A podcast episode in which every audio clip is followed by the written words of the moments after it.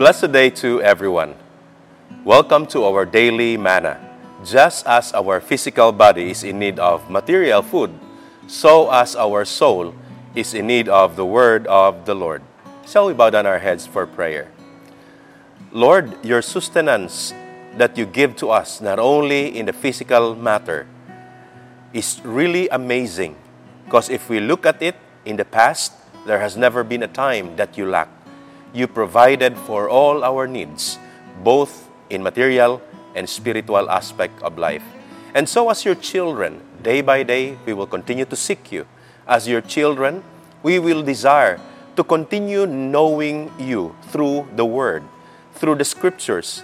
And we pray that through your Holy Spirit, you will also reveal yourself to us more and more, that we may not only learn who you really are and how you work, but also you will lead us in the process of transformation into Christ's likeness. And so we entrust to you all that we are right now. As we ponder upon your word, give us an open heart and open mind. In the name of Jesus we pray. Amen and amen. There was a story that I read from Dr. David Wong's book entitled Make Them Laugh, Help Them Learn. The story is about a Christian who died. He was brought first by Saint Peter when he arrived at the gates of heaven.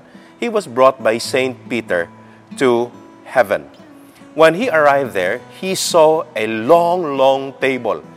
The table was so wide, and there were a lot of fruits and food that are really that are gonna cause you to crave. So imagine the best food that you ever think, the best food that you have in mind right now. It's on that table, everything that you may desire. And so that Christian was toured by Saint Peter, and what happened, what, what happened was he observed that there were several people around the table. And each one is seated well, and they are enjoying, and their bodies are really good. They look so healthy. They look stout. They look great. And then the believer said, Well, I'm glad that I am in heaven. I don't know what's going to be the scenario in hell. Saint Peter, hearing the comment of that Christian, said to him, Well, for you to know it, let me bring you to hell. So both of them went to hell. When they arrived in hell, he was amazed about what he saw because he saw a very identical table. The table was so long, so wide, and the table was filled with many fruits, many good food, and great food that you could ever imagine. And so this Christian now seeing this scenario, started to wonder. He said, How come? The people there in heaven, they look great, their bodies look so healthy. And yet, here in hell, the same food that I see, the same table, the same kind of um, delicacies that I see on the table, but why are the people here look so thin? They look so malnourished.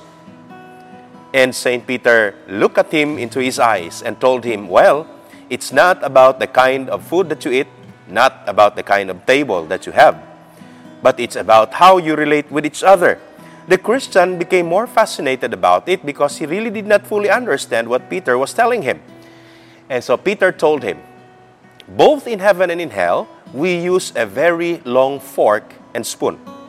And the length of the fork and spoon is one meter. And that's what everyone shall use. Now, the problem in hell is that they try to feed themselves because they are selfish. They never think of the people around them. But in heaven, they feed each other and they can easily reach each other with a one meter spoon and fork because they love each other. You know what? If there is a lesson that we need to learn out of that story. It is loving each other. When we love each other, even Jesus Himself, the world will know that you are my disciples if you love one another. The same thing that Paul exhorted at the very end of 1 Thessalonians chapter 3.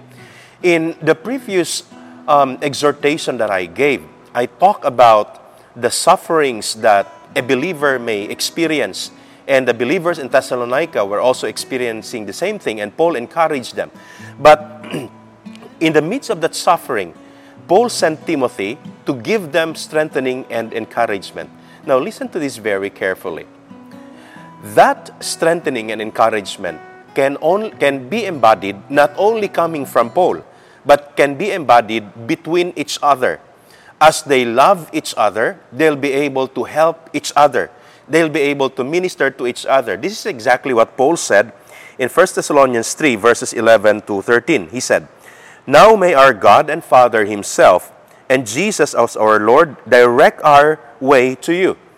And may the Lord cause you to increase and abound in love for one another and for all people, just as we also do for you, so that he may establish your hearts without blame in holiness before our God and Father at the coming of our Lord Jesus Christ with all the saints. I'll repeat to you what he said in verse 12.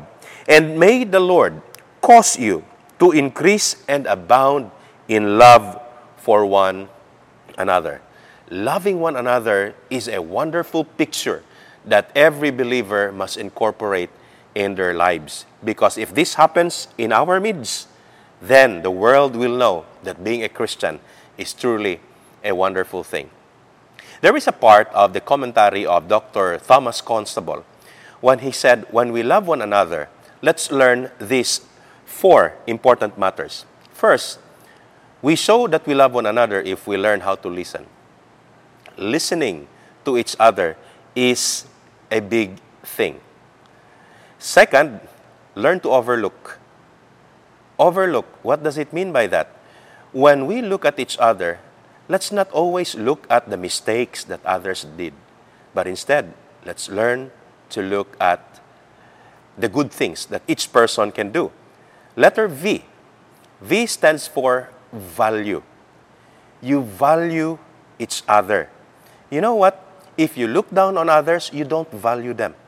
But if you value each other, then it's a beautiful thing that the world will see. The fourth one is letter E. Express your love for each other. You know, what love, what is love if you don't show it to your fellow believers? So in any way you can think, express that love. And when we do all these four matters, we will be able to show to the world how beautiful it is to be a Christian. With that in our hearts and minds, let's ask ourselves Am I loving my fellow Christians? Am I loving the people around me? God bless you all.